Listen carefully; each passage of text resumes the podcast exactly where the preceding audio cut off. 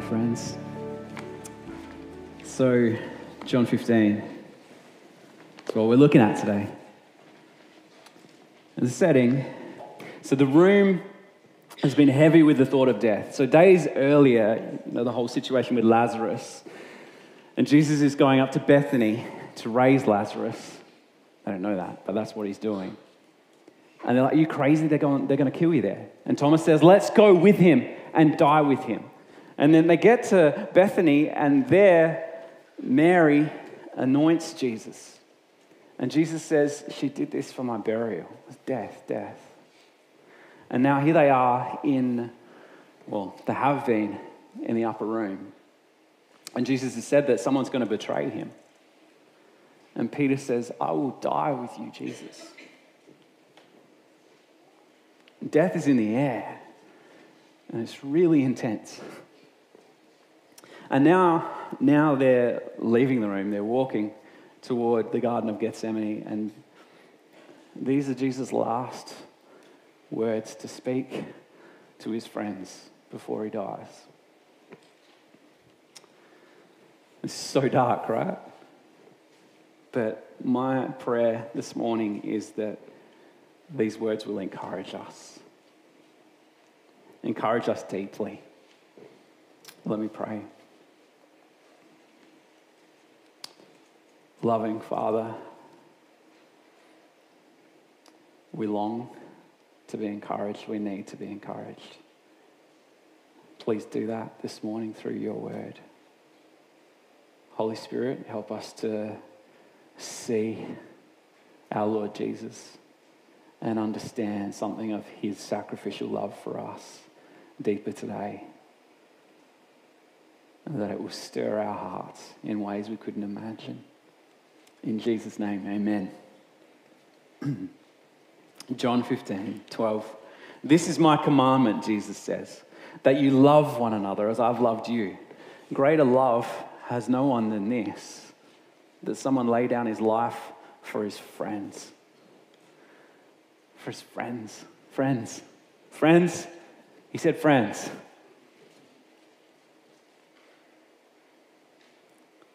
In Romans, the Apostle Paul says that we were still sinners when Christ died for us. In Colossians 1:12 it says we were enemies of Christ but reconciled through his death. But here here Jesus uses the word friend. Well, he is. He's talking to his friends, right? His closest companions. They are his friends. but he didn't just lay down his life for them, he laid down his life for us, the friend of sinners. That's extraordinary that he would call himself that, that he would love us like that. We're not deserving of his sacrifice, we know that. There's no way we're deserving of being called his friends. That he would use the word friend there, but he did. Jesus' death, which was coming hours after that moment, his death was a death for his, he died for his friends. It was an intimate expression of his love. But Jesus knew it was more than just for them that he was dying. He was dying for us. He was dying for a whole world that didn't know him yet. And that is an infinite expression of his love. And we benefit from contemplating both aspects that Jesus' death is an intimate expression of his, his love for you. Intimately, friends. And it's an infinite expression of his love for you. Something we could never get our heads around. But he gave us this word friend that our heart is drawn to that intimate expression. And then the call from Jesus is that his followers would love one another as he loves laying down their lives for their friends. If a friend dies, right, that changes your relationship with them forever. Mainly because they're dead. But, but imagine like a close friend lays down their life for you. They put their life on the line for you. They throw themselves in front of the bus and push you out of the way and save your life, right? And then somehow they survive it as well. that shifts your relationship with that person forever. but that's an instinctive move. It's someone, someone just jumping out and pushing you out of the way of the bus. Maybe we would do that. But what if the rescue wasn't so hurried? What if it was something they had to consider deeply? Imagine you're stuck in a cave, deep, deep in a cave that is flooding, and this friend chooses to scuba dive all the way in the dark, cavern after cavern, to find you and to carry you out. Not instinctive, not at all, like a clear choice on their part to lay down their life for you because they love you. Your friendship would be so much deeper after that, right? Every part of your life from that moment on would be interwoven with theirs. Because every breath you take is only possible because of what they did for you. That every heart burstingly sweet moment that you enjoy with the people you love is because they did that for you. Everything in your life is because of that person now. Do you know what your life would look like? Gratitude. Just pure gratitude for that person. How could you repay them? What could you do? Jesus says, Love one another as I have loved you. Because here was someone, capital S, someone who did not just lay down his life for you. Jesus Christ gave his life for you, and he didn't merely die for you. He took all our soul crippling sin, all my soul crippling sin, and he died with it. He took the legal debt of our sin. This has been one of my favorite verses in ministry in this church. Colossians 2, he took the legal debt of my sin and he nailed it to the cross. He didn't just die, he did something magnificent in that moment. And he took the full cup of God's wrath against me and he drank it dry. None left. He didn't just lay down his life, he drank the cup of God's wrath. He bore our sins. He suffered immensely, incomprehensibly. And he chose to do it. If you believe in Jesus' name, this is the gospel. If you believe in Jesus' name, that soul crippling sin, which breaks us, which kills us, has no claim on your soul anymore. Your debts are paid. You have nothing hanging over your relationship with God, nothing getting in your way. God's wrath on you is spent, and then God's love can flood in. Jesus Christ didn't just save your life, Jesus Christ gave you a new life. And to all who believe in his name, he gave the right to become children of God. It's amazing, right? That's only half the story. Jesus didn't stay dead. Jesus didn't stay dead, right? He laid down his life completely, agonizingly, perfectly, and then the Holy Spirit of God raised him to life again. So, this relationship with us, like what he did on the cross, changes us forever, right? But he's not dead. He's alive again. And so the relationship is a living relationship. We have all these spiritual blessings not because of a dead friend. We have them because of a living Savior. That friend is not dead, He's alive and He's present. And you know what? He is still cheering you on at the right hand of God the Father Almighty, cheering you on. That good? That is the gospel. That is what we proclaim. the heart and the center of everything. Think of the gratitude you would have for your cave diving friend, right? How their act transforms every moment of your life and brings deeper meaning to everything that you do. and everything you experience and everyone you're near. Now I'm asking you to do the heart work of transferring that gratitude and magnifying it so that that gratitude starts to try to almost nearly begin to fit in the gratitude we should feel over what Jesus Christ has done for us. Laying down his life for us. That every breath of the Spirit that you take now is because of Jesus Christ. That every heart burstingly sweet moment of communion with God that you, have, that you enjoy now is because of Jesus Christ that everything in your life now becomes an act of gratitude towards Jesus Christ. This is how we know what to do with the love of Jesus. John talks about it later in his first letter, 1 John 3:16. It's another good John 3:16. By this we know that he laid down his life for us, and we ought to lay down our lives for the brothers and sisters. Jesus said, "This is my commandment that you love one another as I have loved you." Jesus' death, he says, as I've, as I've loved you, it's an example of sacrificial love. But it's not just an example of sacrificial love, it is the means by which we are able to show sacrificial love to each other. Because of the work of the cross and what he did there, killing off all our sin and taking the wrath. We don't need to hold on to the sin or to the wrath.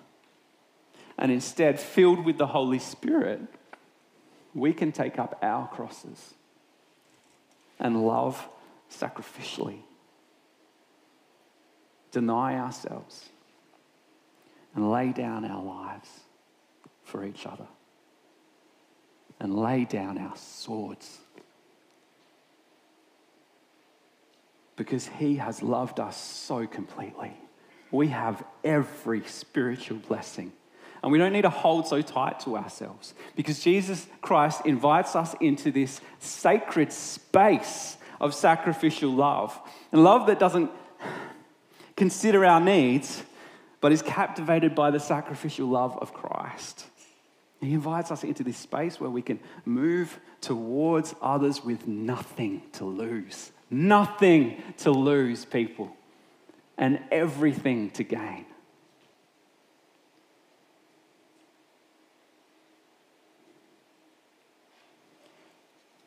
Sacrificial love is a scary thing. And as a pastor, I need to recognize that. And I need to recognize that there will be people in this room that might be hearing it wrong. Because we live in a broken world. And I'm, I want to speak really gently now about abusive relationships. And I know that affects people. Statistically, people are living in abusive marriages in the church, outside the church. And when they hear this talk of sacrificial love and bearing your cross and laying your life down, it really is dangerous the way they're hearing it. So I want to speak to those people right now. And I know it's painful.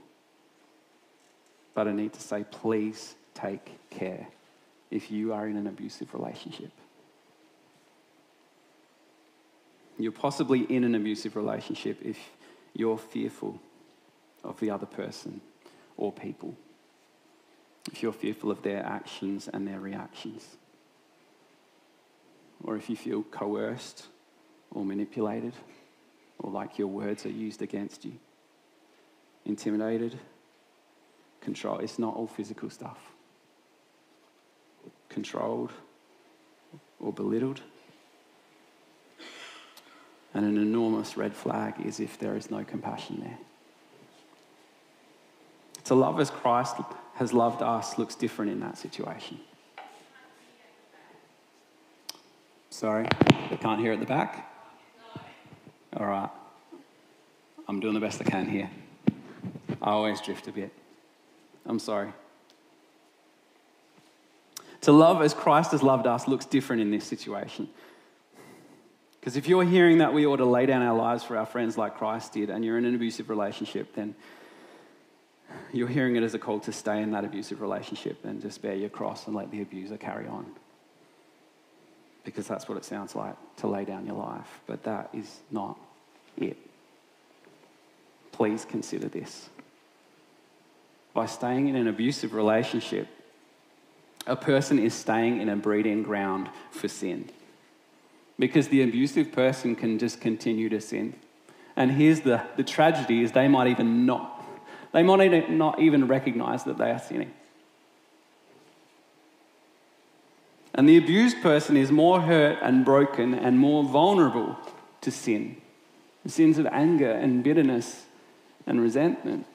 And it's not just the people in the relationship, it's the people around the relationship the children, the families, and the friends may also be vulnerable to sin because of that abusive relationship. And here's the other thing that happens. Before, before and after Jesus says these words to us, he says that if we love like him, we will bear much fruit. And it's, it's hard to bear fruit in an abusive context.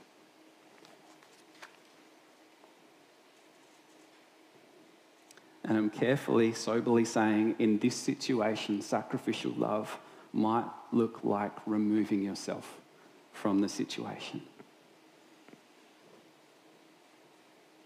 You're going to need to consider that really carefully for your situation. And that is a highly complex and difficult and heartbreaking predicament, especially if you are married. You're going to need a lot of help a lot of help. But there is help. Please act carefully. Please get help.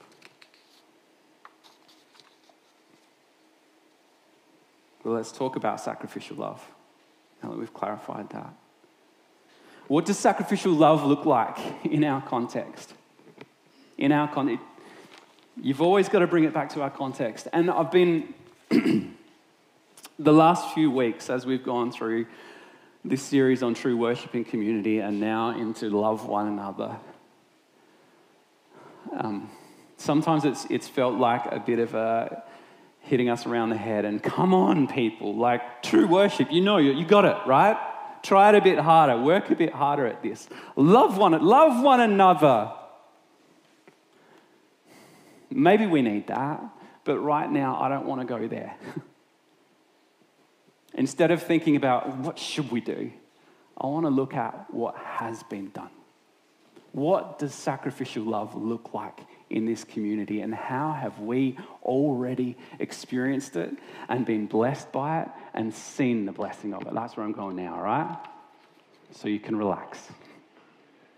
What does sacrificial love look like in our context? It looks like our elders. I've been a pastor in this church and at Cedar College for nearly 12 years. And throughout that time, I have been stunned and humbled and sheltered and loved by the sacrificial love of our elders. Godly men who chose to take on the burdens of our church, of us. Godly men who were called by God, elected by us, and appointed to that office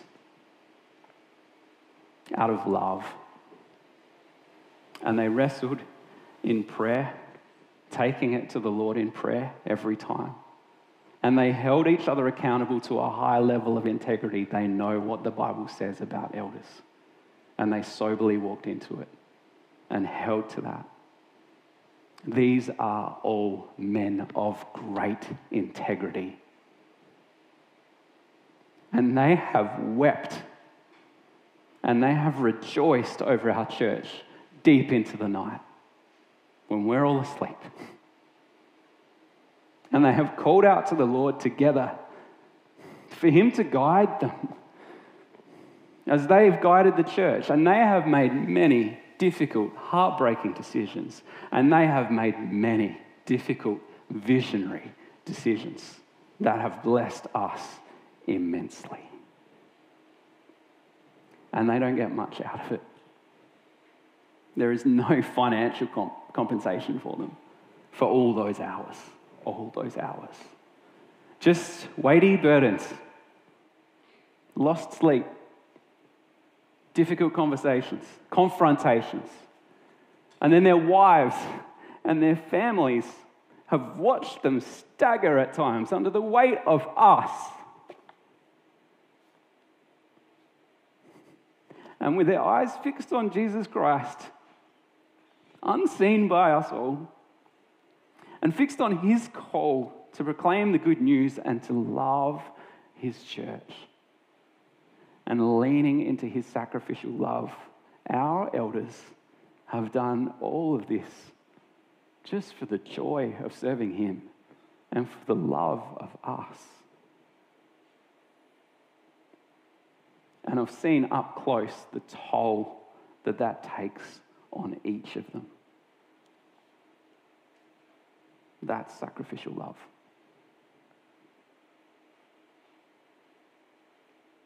So the question needs to be asked, has been asked, is begging to be asked and answered by everyone over the last few weeks. If they love us so sacrificially, how can they walk away from their station? How can that be anything like sacrificial love, right? Yeah? I know that walking away has been a great sacrifice for each of those men and their families. They would not be our elders if they didn't burn with compassion for this church. It has torn them each up to resign from their office. For them, stepping away, hear this,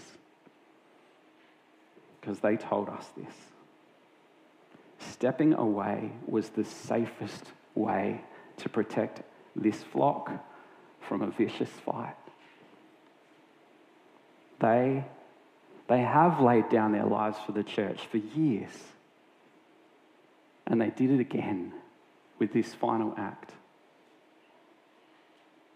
What the elders and pastors resolved to do was highly unusual. It shocked us. But it was stunningly sacrificial and completely loving. And we need to wrestle with that. We need to ask ourselves how godly men of great integrity that we know, how could they step away like that? What does it mean? When Jesus wept at Lazarus' tomb, the crowds exclaimed, See how he loved him.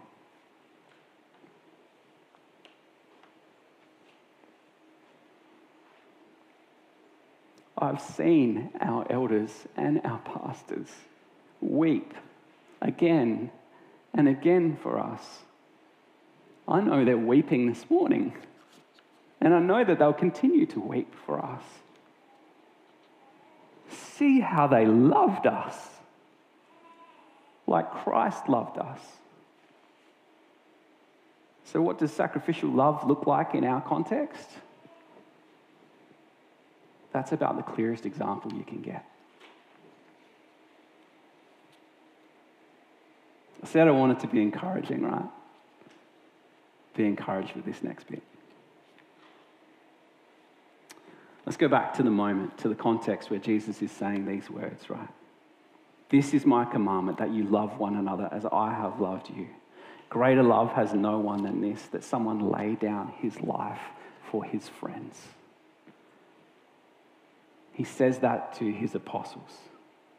What is it going to look like for them to love each other sacrificially? What good is going to come out of this? Flip a few pages. You see it. It's the Acts of the Apostles, right? As these godly men called by God to do this work love each other sacrificially and they make mistakes, but they push on and they keep loving God, led by the Spirit. And do you know what happens? The good news is proclaimed everywhere. Do you know what comes out of it? Much fruit. As they loved each other, the church flourished and the gospel spread. It started there in Jerusalem, then to Judea, then out to Samaria, and to the ends of the earth, right? We track with it through Acts. I want us to track with it here. Think about the last decade of the life of this church. That's my experience of it. And so that's what I'm going to speak from.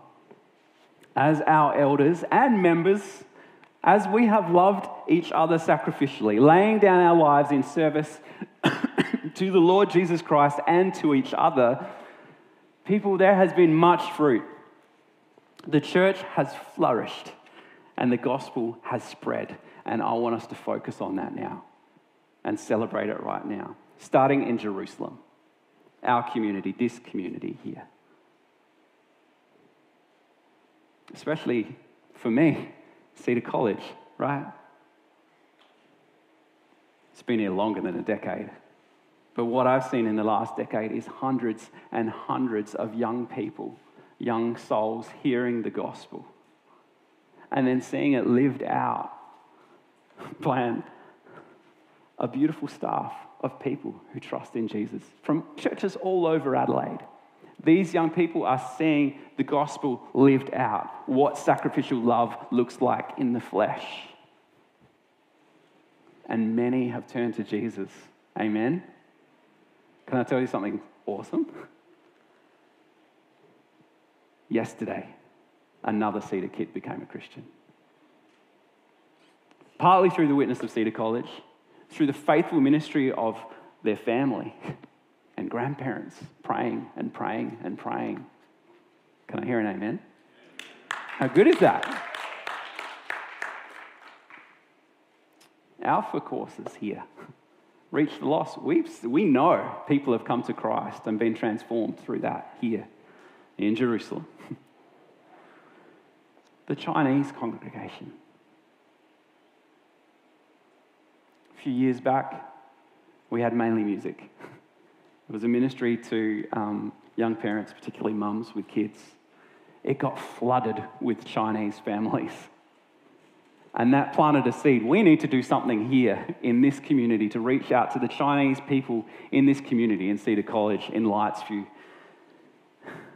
And with prayer and the blessing of God, the Chinese congregation started, and it's been proclaiming the gospel to people in a language we, we can't speak.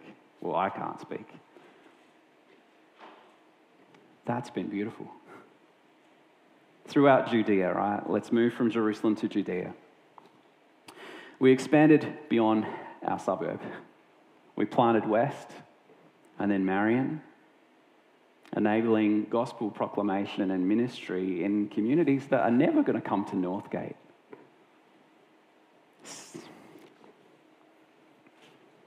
Sending out our own people. for those of you who were here at the time, you will remember that was big and that was painful to send our people, the best of us. And it cost us dearly. People, that's sacrificial love. We've been part of it. Sacrificial love. Sacrificial love for our Lord Jesus Christ and, and for the city of Adelaide and for the people who have come to Christ there that we didn't even know about, who have become our brothers and sisters in Christ. And, and here's the other thing with that massive sacrificial act of love that we did in planting that church, called by God to do it, and seeing his blessing and seeing the fruit, right? Is it opened the doors here for much more ministry, for much more fruit. And we've seen more people come here and fill the spaces and bless us with their ministry. Sacrificial love, bearing much fruit. We've seen it. We've seen it.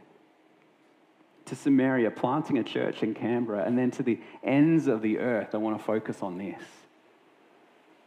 reach 10. I mean, there's our missionaries that we already support, but it went further than that. Reach 10, planting a church in Poland. And it happened right on the cusp of COVID. And God opened the doors for Charlie to go there, like dodging airport shutdowns the whole way from Adelaide to Poland. I don't know if you've met Charlie, but that man just oozes Jesus. and now we have sent him with our blessing and with support and prayer, and that man is oozing Jesus in Poland. And there's a church there. From what I hear, it's thriving. And we were a part of that. Amen? Serge. Did your heart not burn within you when you heard of that? 50,000 broken, searching Russian people and then another 75,000 in Bangkok, needing the gospel. And we can partner with them, with Pastor Valeri and with Serge, to see God do something there, right? Well beyond our walls, to the ends of the earth. And I urge you to speak with Serge and see what you can do to support that ministry. That's amazing. Amazing. $30,000? What even is that? What would come out of that? How many assets do we have here? I go on. Think of how we as a church have ministered to whole networks of pastors in Nepal. We met one, but there's many more. And they don't have the resources or the assets or the comfort that we have here, nothing like it. And yet, Jesus Christ has allowed us to be able to love them, and to urge them on in places that we will never see, we will never see. so much fruit. And all of this happened through faithful stewardship of the incredible resources and people that God has blessed us with. We are never going to get our heads around the impact of all of that this side of heaven. Wonder at that. Do you wonder at that? Rejoice at that. Do you rejoice at that?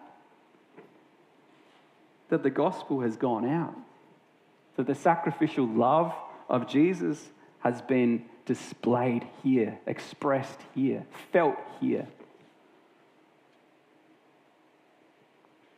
and it's been proclaimed to the world. And that Christ's church has been strengthened throughout our city and the world through sacrificial love. We need to lean into the sacrificial love of Christ. To Jesus Christ, He is the prime example of sacrificial love. And He is the means for us to love sacrificially because His love transforms us and it fills us with gratitude and compassion. And His love, when we let it, is heart-burstingly beautiful. It compels us to do beautiful things, to build up and not tear down, to trust and not grip hold to reach out to a broken world with His compassion and His love, and to love as Jesus Christ has loved us, and to bear much fruit.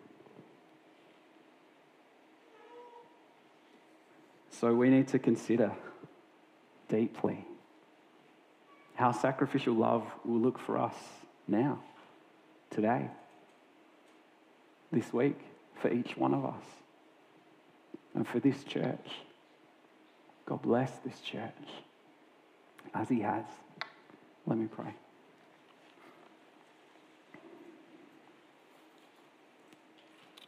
Almighty Father, we are stunned and humbled